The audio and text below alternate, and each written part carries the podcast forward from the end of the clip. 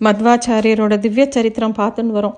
உடுப்பிலேயே சில காலம் தங்கியிருக்கக்கூடிய மத்வர் திடீர்னு பத்ரிகாசிரமத்துக்கு போகணும் அப்படின்னு தான் மனசுக்குள்ளே அவருக்கு எண்ணம் ஏற்படுறது. உடனே கிளம்பி போகிறார் திருப்பியும் வியாசரை சந்தித்து அவர்கிட்ட நிறைய உபதேசங்களை வாங்கிக்கிறார். அப்போது வியாசர் அவருக்கு எட்டு சால கிராமத்தை கொடுக்குறாராம். அதை எடுத்துட்டு அது சில இது உடுப்பியில் இருக்குது இன்னும் சில இடங்கள்ல இருக்குன்னு சொல்கிறா அங்கே பத்ரியில் இருக்கும்போதே மகாபாரத தாத்பரிய நிர்ணயம் அப்படிங்கிற ஒரு நூலையும் எழுதுகிறார் மத்வர்.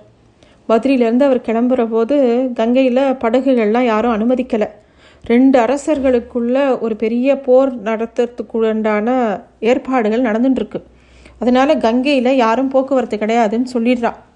அப்போது கங்கை எப்படி கடந்து போகிறது அப்படின்னு ரொம்ப குழப்பமாக இருக்குது சிஷியர்களோட மத்வர் அங்கே நிற்கிறார் என்ன பண்ணுறதுன்னு யோசனை பண்ணும்போது மத்வர் திடீர்னு மறைஞ்சு போயிடுறார். சிஷியர்கள்லாம் ஒரே குழப்பத்தில் இருக்கா. அப்போ அவளை நோக்கி ரெண்டு பெரிய படகுகள் நல்ல அலங்காரத்தோடு வருதான். அதில் ஏறி சிஷ்யர்கள் அடுத்த கரையை அடையிறா. ஆனால் மத்வரை காணுமே அப்படின்னு அவளுக்கு ஒரே தகப்பாக இருக்குது கொஞ்சம் தூரம் போய் பார்க்கும்போது ஒரு சபைக்கு நடுவில் மத்வர் உபன்யாசம் பண்ணிட்டு இருக்கிறத பார்க்குற. அது பார்த்து அவளுக்கு ரொம்ப ஆச்சரியமாக இருக்குது ஜலஸ்தம்பம் அப்படிங்கிற முறையை பயன்படுத்தி நீரில் படாமலேயே கங்கையை கடந்து வந்திருக்கார் அவளோட ஆச்சாரியனான மத்வர். அந்த சக்தியை பார்த்து அவள் பிரமிச்சு போகிறா அங்கே இருக்கக்கூடிய மத்வரும் அவருடைய சீடர்களும் குருக்ஷேத்திரத்துக்கு போகிறா அப்புறம் அங்கேருந்து காசிக்கு போகிறா அப்புறம் எல்லாத்தையும் எல்லா இடத்துக்கும் போய் பல இடங்களுக்கு விஜயம் பண்ணுறா பல இடங்களில் விவாதங்களில் கலந்துக்கிறா. அப்படி அவள் ஹஸ்தினாபுரத்தில் தங்கியிருக்கிற சமயத்தில் திரிவிக்ரம பண்டிதர் அப்படிங்கிற மகாவித்வான் பிரம்மசூத்திர பாஷ்யத்தை பற்றி மத்வரோட உபன்யாசத்தை கேட்குறார் அவருடைய விளக்கத்தை கேட்குறார் அதனால் அவருக்கு ரொம்ப ஈடுபாடு வருது மத்வர் மேலே. அப்புறமா மத்வர் எழுதின பல நூல்களை படித்து அதோட சிறப்பை புரிஞ்சுண்டு அவரோடையே இருக்கணும்னு ஆசைப்படுறார் இந்த திருவிக்ரம பண்டிதரோட மகனான நாராயண பண்டிதர் தான் சுமத்வ விஜயம் அப்படிங்கிற நூலை எழுதி மத்வரோட திவ்ய சரித்திரத்தையும் மகிமையும் உபதேசங்களையும் விரிவாக எழுதி வைக்கிறார். இதுதான் மத்வரை பற்றின பிற்காலத்தில் வந்த பல நூல்களுக்கு இதுதான் ஆதாரமாக இருக்குது சோபன பட்டர் அப்படிங்கிற இன்னொரு சிறந்த பண்டிதரும் மத்வரோட மேன்மையை உணர்ந்து அவர்கிட்டயே சந்நியாசம் வாங்கிக்கிறார். பத்மநாப தீர்த்தர் அப்படிங்கிற பெயர் அவருக்கு கிடைக்கிறது. மத்வருக்கு அடுத்தபடியாக துவைத்த மடாதிபதியாக பட்டம் ஏத்துண்டவர் அவர்தான். அதுக்கப்புறம் கோபதி நதிக்கரையில் ஒரு சின்ன ஊர் இருக்குது அந்த ஊரில் ஒரு அரசன் இருக்கான். அந்த அரசனுக்கு பெருசாக எது மேலேயும் நம்பிக்கை இல்லை. முக்கியமாக வேதத்து மேலே நம்பிக்கை இல்லை. வேத மந்திரம் ரொம்ப வசதியானதுங்கிறா. வேத மந்திரம் வேதம் சொன்னால் பழிக்குங்கிறா. அதிலெல்லாம் எனக்கு ஒன்றும் பெருசாக நம்பிக்கை இல்லை அப்படிங்கிற மாதிரி அவன் பேசின்னு வந்தான். இந்த விஷயம் மத்வருக்கு தெரியறது. ஒரு நாட்டில் ஒரு அரசன் ஒரு விஷயத்தில் நம்பிக்கை இல்லை அப்படின்னு சொன்னால் அங்கே இருக்கக்கூடிய மக்களும் குழப்பம் அடைவா. இப்படி இந்த அரசன் சொல்கிறானேன்னு சொல்லிட்டு அவனுக்கு ஒரு விளக்கத்தை எடுத்து சொல்லணும்னு மத்வர் ஆசைப்படுறார் அப்போது ஒரு குறிப்பிட்ட மந்திரத்தை சொல்லி அந்த மந்திரத்துக்கு யா ஓஷதி அப்படின்னு பேர் அந்த மந்திரத்தை ஓதினா ஒரு விதையிலேருந்து செடி முளைக்கும் அப்படிங்கிற மாதிரி சொல்லப்பட்டிருக்கு. இதெல்லாம் சாத்தியமா அப்படின்னு அந்த அரசன் வந்து கேலி பண்ணுறான் மத்வர் தன்னோட உள்ளங்கையில் ஒரு விதையை ஏந்திண்டு அந்த குறிப்பிட்ட மந்திரத்தை ஓத ஆரம்பிக்கிறார். அவரோட கையில் இருக்கிற அந்த விதை முளைக்க ஆரம்பிக்கிறது.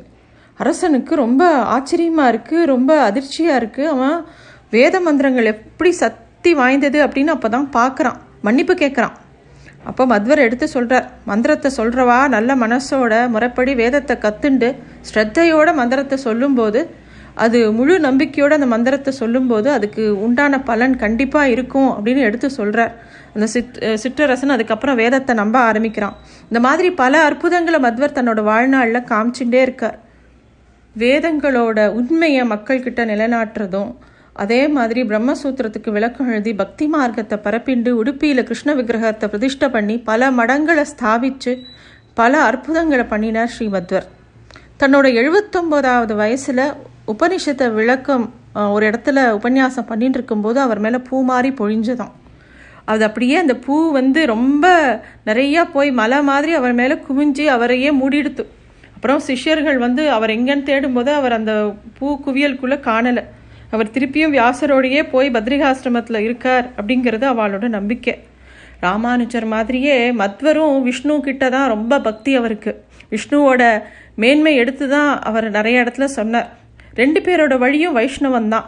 இருந்தாலும் தத்துவ ரீதியாக ரெண்டு பேருக்கும் பெரிய வேறுபாடு இருந்தது. ராமானுஜர் பரப்பினது ஸ்ரீ வைஷ்ணவம் மத்வர் பரப்பினது சத்வைஷ்ணவம் அப்படின்னு சொல்கிறான் காலப்போக்கில் ராமானுஜரோட பாதையை பின்பற்றினவா எல்லாரையும் வைஷ்ணவர்கள்னும் மத்வரோட பாதையை பின்பற்றினவாலாம் மத்வர்களும் சொல்லப்படுறா.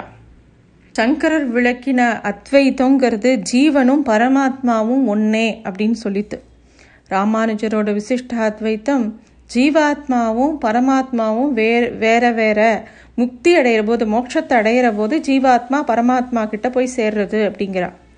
மத்வாச்சாரியரோ ஜீவன் வேற பரமாத்மா வேறு முக்தி அடைகிற போது கூட ஜீவாத்மா பரமாத்மாவோட போய் சேர முடியாது. பரமா ரெண்டும் தனித்தனியாக தான் இருக்கும் துவைத்தமாக தான் இருக்கும் அப்படிங்கிறது தான் அவருடைய கோட்பாடு.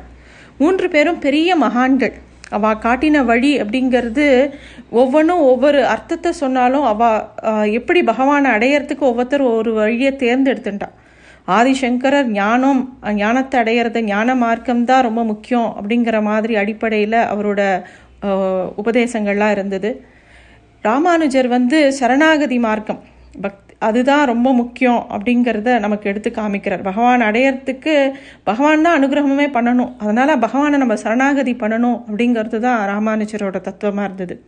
மத்வரோ நீ முயற்சி பண்ணிட்டே இரு. பக்தி மார்க்கத்திலேயே இருந்துட்டே இரு. பகவானை எப்படியாவது அடைஞ்சிடலாம் அப்படின்னு அவர் அவரோட வழியை காமிக்கிறார். அது ஆக இந்து மதத்தில் எல்லா வழிகளும் பெரியவாளாம் நமக்கு காமிச்சு கொடுத்துருக்கா. நமக்கு எந்த வழி சரியாக நமக்கு நம்ம பெரியவாளாம் நம்ம வீட்டில் சொல்லி கொடுக்குறாளோ அந்த வழியை படி பின்பற்றி அந்த மார்க்கத்தை நம்ம பின்பற்றுறோம். இந்து மதத்தில் நிறைய ஆச்சாரிய புருஷர்கள் பிரபலமாக இருந்தால் கூட இவா மூணு பேரும் ரொம்ப முக்கியமான விஷயங்களை போதனை பண்ணியிருக்கா இந்த இடத்துல இன்னொரு முக்கியமான விஷயத்த பார்க்கணும். அதாவது குருனா யாரு ஆச்சாரியன்னா யாரு? ரெண்டுத்துக்கும் வேறு வேறு அர்த்தமா? இல்லை ரெண்டுத்துக்கும் ஒரே பொருளா? அப்படிங்கிற கேள்வி எல்லாருக்கும் இருக்குது இதை பற்றி ஒரு தடவை காஞ்சி பரமாச்சாரியா ஸ்ரீ சந்திரசேகர சுவாமிகள்கிட்ட கேட்கும்போது அதுக்கு ரொம்ப விரிவாக அவர் விளக்கம் கொடுத்துருக்கார். பல உதாரணங்களோட. இதுக்கான விரிவான விளக்கத்தை நம்ம அடுத்ததில் பார்க்கலாம். நன்றி.